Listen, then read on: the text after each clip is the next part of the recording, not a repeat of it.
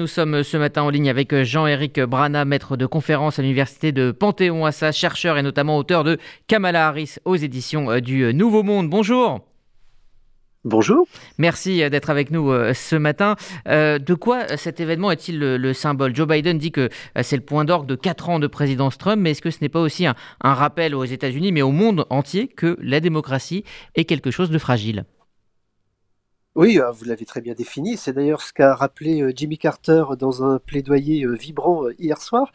Et effectivement, c'est cela qu'il faut regarder aujourd'hui.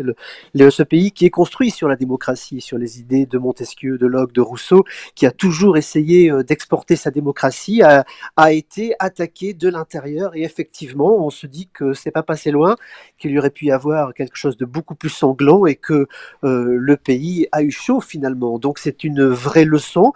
Et aujourd'hui, ce qui va être célébré, c'est le fait que la Constitution a résisté, que la démocratie a résisté, mais qu'il faut quand même se battre pour la protéger. Cependant, une majorité euh, d'Américains pensent euh, que euh, cet événement peut se reproduire. Plus de 50% des Américains pensent que, effectivement, on pourrait revivre une telle scène dans, les années à venir.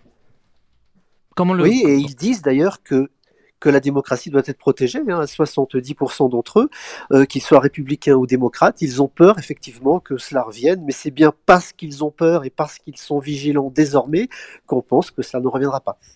Alors Donald Trump devait hein, s'exprimer pour euh, cet anniversaire de la prise du Capitole. Il a finalement euh, renoncé en parlant d'un meeting hein, mi-janvier, le 15. Est-ce que cet événement le sert ou au contraire l'handicap en vue d'une nouvelle candidature en 2024 ah non, je pense que vous avez bien compris que c'est l'événement qui n'aurait jamais dû arriver s'il espérait être euh, à nouveau candidat et surtout se faire élire un jour. C'est effectivement l'événement qui va rester euh, pour, marquer sa présidence. On se souviendra que de ça d'ailleurs, de sa présidence, il y a un seul événement qui reste et, euh, et ça va empêcher tout déploiement de, de, ses ailes, je veux dire, en 2024.